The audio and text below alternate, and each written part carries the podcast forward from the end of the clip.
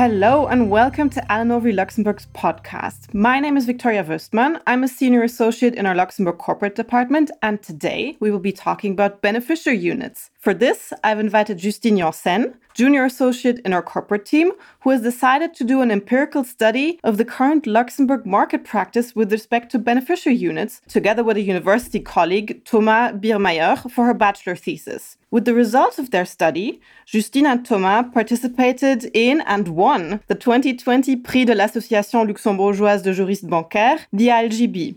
Their study has been published in the July edition of the Bulletin Droit et Banque of the ALJB. And so, first of all, congratulations, Justine and Thomas, of course. And thanks, Justine, for joining us here today. Hi, Victoria. Thanks a lot for having me.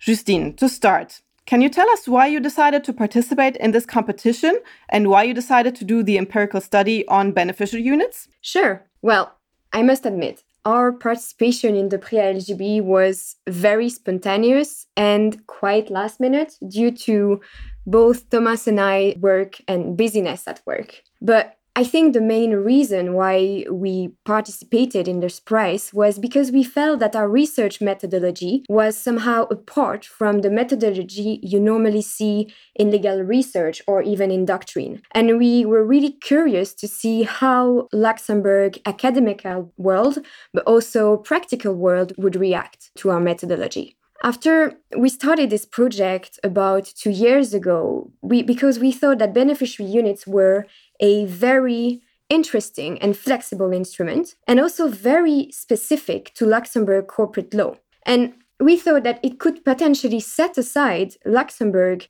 because of the advantage the instrument could bring, and set aside Luxembourg in terms of structuring of the deals, etc. But at that time, we also realized that it was not so clear what you could actually do with this flexibility. And it was not so clear for practitioners nor for market actors. So we thought to do an empirical research to kind of fill the gap. And if possible, and we really think that our article will do that, bring a bit more certainty and clarity about the use of the instrument and its features. That's super interesting. Thank you, Justine. So you really did some actual academic work, and that's quite impressive. So tell us about the study. I heard that you and Thomas had to work through a crazy amount of data. You say you started two years ago. That's such a long time. So how long did the project actually take to complete from start to finish? And did you have any help, the both of you? So it's right. It's been going on from some time now. And we did analyze a huge amount of documents. So for this article, we went through 1,968 documents. And we only focus at the moment on the time spent going from 2016 to the first half of 2020. But in doing so, we also found some documents from 2014, 2015, and also 2013. But fortunately, in the end, only 200 and 89 documents were relevant for the purpose of our analysis because we realized that in most of the 1968 documents, beneficiary units were only mentioned in the corporate purpose of the article of association of the company who had issued beneficiary units. So we did not take these into account for the purpose of our statistic in the article because otherwise it would have been highly misleading. And yeah, we were really grateful and lucky to have help from several of our research assistants. And we are always looking also for new research assistants and, and new persons. So if anybody listening should be interested, please do not hesitate to drop me a message. Okay, I see, Justine. So, and you're boilering this a little bit. You guys are actually planning to continue your project, and you'll tell us more about that later on. But let's get back to the topic. I mean, the amount of documents you went through is super impressive. And I understand that you did some filtering beforehand to actually filter out the documents that were relevant for you. And I understand that at the end, well, you still had quite a big number of documents to go through. I do remember from my own experience from my studies that bachelor thesis and master thesis and, and similar academic projects can be super fascinating. But I honestly, I don't know if I would have been able to embrace such a big project right after my studies while I was starting my first job. So congrats to you guys guys for that. Let's dive into the subject now beneficiary units. Super fancy word, but I'm not sure all our listeners will know exactly what they are. Can you briefly explain and also tell us what they're usually used for? Absolutely. Beneficiary units are corporate finance instruments issuable by companies that do not represent the share capital of the company issuing them. Typically, people compare them to shares, but it's not as straightforward because the qualification as debt or equity will very much vary on the actual content on the instrument. And it could sometimes tend more towards debt or towards equity, depending on what the issuer has decided to include as to the content of beneficiary units. Now, looking at their actual use, I guess it also depends. Typical lawyer answer, right? But joke aside, it depends on the content as well as on what intention the issuer had when issuing beneficiary units. For instance, we found through our research that they can have a pure investment function whereby beneficiary unit holders have the right to a preferred dividend. But we also identified cases where beneficiary units add more of a governance function, allowing long-standing shareholders or managers to have control over the company or more control over the company than new shareholders. I see. So that's interesting. Beneficiary units are really super flexible instruments that can be used to give various advantages to their subscribers and to their holders, right? So tell us about your study. What did you focus on particularly, and what were you trying to determine with respect to BUs actually? The main objective of our study was, as we said, to identify the market practice. And so, in other words, what is deemed acceptable in terms of beneficiary units and the rights and the features they contain. So, to determine what was deemed acceptable, we looked at several points that we identified as being the main feature of the instrument. And for instance, we started by looking at whether information about beneficiary units should be included or were normally included or not in the article of the company issuing them. Also, we looked at what kind of companies would be issuing the instrument the most, what kind of corporate body would normally be empowered to go through with an issuance. We also looked at the contribution required against beneficiary units. And finally, at the content of the instruments, so voting rights, economic rights, the quorum and majority required, and the inclusion of beneficiary units or not within these quorum and majorities. And last but not least, what was normally applied in terms of transferability and transfer restrictions. Right, I see. And just from the top of your head, what was your most impressive and major finding? Did you see that beneficiary units had mostly used to give additional economic rights or additional voting rights? Was there a clear indication following your study to that? Yeah, it's a very good and very interesting question, Victoria. I think it's both. So it's yes to both. So it was the two main instances that we could identify. So either you could see that beneficiary units had economic rights, and that was it. And you could see that it was mainly used to interests shareholders or maybe even employees in the company. And in other cases, it was purely about governance and, and governing governance function. So in this last example, you would have beneficiary unit holders with very intense voting rights and voting powers where they could, for instance, have the total control over the election of the board of members of the company. And this was very interesting and is also very far reaching in terms of governance. Indeed. So you did really find a quite diverse market practice, I understand. But tell us more about that. So is it market practice to include the total number of beneficiary units issued and very detailed information with respect to the BUs in the articles of the Luxembourg company or not so much?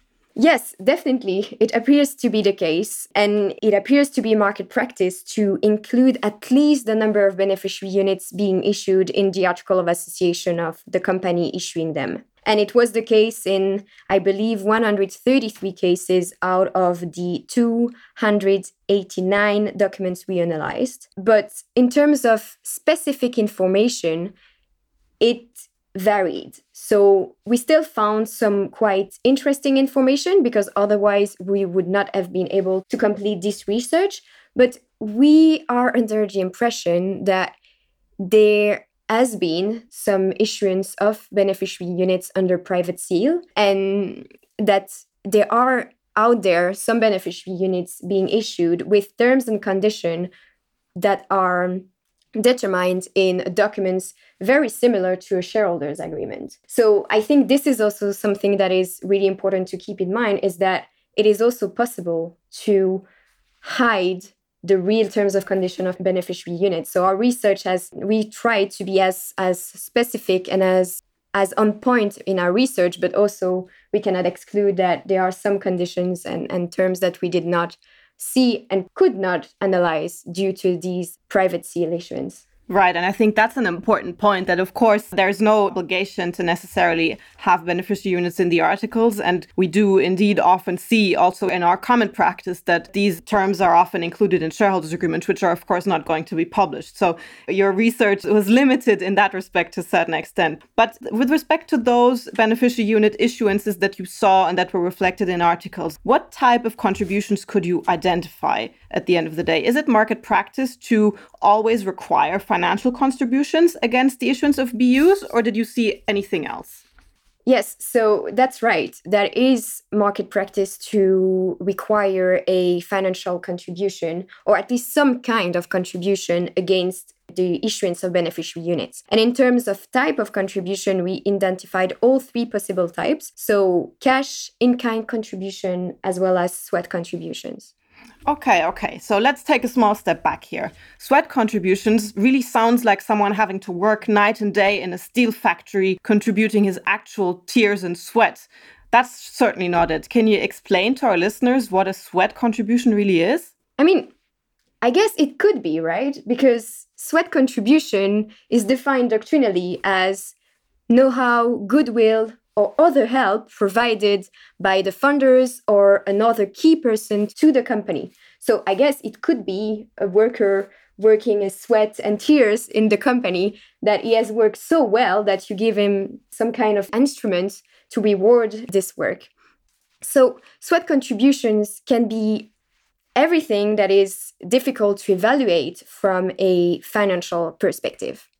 So in our research, we identified, for instance, one case where a sweat contribution consisted of making available a network to the company, and this was rewarded by the issuance of one beneficiary unit. In another case, it was the effort and expertise of the funders that he had made available to the company that had been rewarded by a beneficiary unit. In the last case, the sweat contribution consisted in the holding of shares in a company for a certain period of time. And so, in this case, as I said earlier, it is market practice to require a contribution, if not a financial one, at least some kind of contribution against the issuance of beneficiary units. But in this particular case, it really depends on whether you think that this holding of shares in a company for a certain period of time is indeed a sweat contribution and is indeed a contribution that is satisfactory and is enough to issue beneficiary units. And if you consider that yes, it is enough, then of course it is an issuance of beneficiary units against consideration, against a contribution. But if you don't consider it as being enough, then this particular case could potentially be qualified as being a free issuance of beneficiary units. Right. And I guess that's the beauty of beneficiary units, right? Because you can pretty much issue them in any way you want. And we do see weird examples like the one you described, where you're not even sure if that was an actual real contribution and valuable contribution, or if it was more some kind of contribution to justify an issuance that was actually free. But now let's move on to the rights of the beneficiary units. What trend could you identify when looking at voting rights attached to such BUs? Could you identify instances where the influence of beneficiary unit holders over the governance of the company seem to surpass the one of the actual shareholders? Yeah, the answer to both questions is yes. So uh, the main trend we identified when looking at voting right attached to beneficiary units was to attach only one voting right per instrument. And this was the case in 48 of the documents we analyzed. But also, a very interesting trend is the one to limit the voting rights of beneficiary unit holders to certain matters. And such matters could be, for instance, as I mentioned previously, the appointment of the members of the board of the company, or, and this was also often the case, to the modification of the terms of beneficiary units. So if the terms of the beneficiary units would be modified, then the beneficiary unit holders could have a right to say yes or no. But if it was about any other topics, they could not have any voting right at all. And sometimes not even the right to assist to the general meeting. However, we did find some scenarios where the influence of BU holders over the governance of the company could surpass the one of shareholders themselves. And the mechanism used to achieve this goal were for instance, a case where BU owners had what we decided to call total voting rights, whereby beneficiary unit holders would always have a certain percentage over specified matters at shareholder meetings, regardless of how many shares had been issued. And in another case, very interesting one, there was even a clause where beneficiary unit holders had a so called voting multiplier, allowing them to multiply the voting rights of one shareholders until the majority required to take the decision was reached, regardless of the number of votes against such resolution. So essentially, it allowed you to endorse a shareholder despite what the others were thinking. And this was the most extensive voting right that, that we found. And the most interesting instance where indeed beneficiary unit holders would have more power over the governance of the company than the shareholders. Right. So beneficial units can really be used in uh, first for political rights and to give quite strong political power to their holders, right? And what we also see in our practice, so in the practice that I see on a daily basis, is that beneficial units are indeed often used as an add-on to the more classical shares. So let's talk about the transferability of shares. We know that transferability of shares in joint venture context is often restricted. Did you also find that true for beneficiary units? And what type of restrictions did you identify in your study? Yeah, it is also true for beneficiary units, definitely.